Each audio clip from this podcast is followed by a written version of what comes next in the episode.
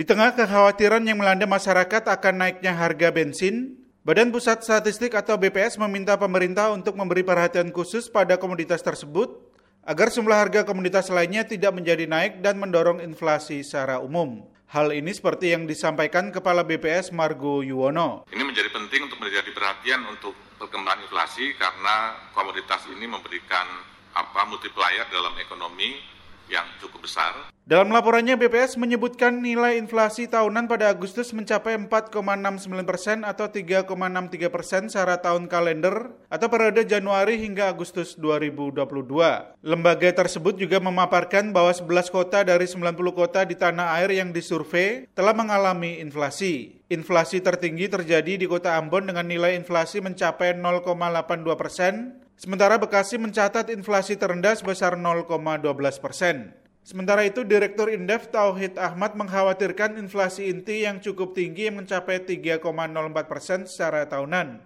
Belum lagi harga sejumlah komoditas yang masih bergejolak terus menjadi faktor penyumbang inflasi. Dengan kondisi ini, menurutnya besar kemungkinan jumlah masyarakat yang akan masuk dalam kategori miskin semakin tinggi pada kuartal kedua tahun ini. Kalau makanan sudah mulai katakanlah meningkat lebih tajam, resiko terhadap garis kemiskinannya akan semakin tinggi.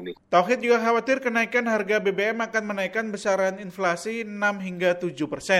Karena itu ia menyarankan pemerintah agar tidak menaikkan harga BBM terlalu tinggi yang dapat menambah beban hidup masyarakat. Ia menyarankan kenaikan harga BBM dapat berkisar di angka 5% yang sesuai dengan pertumbuhan ekonomi Indonesia.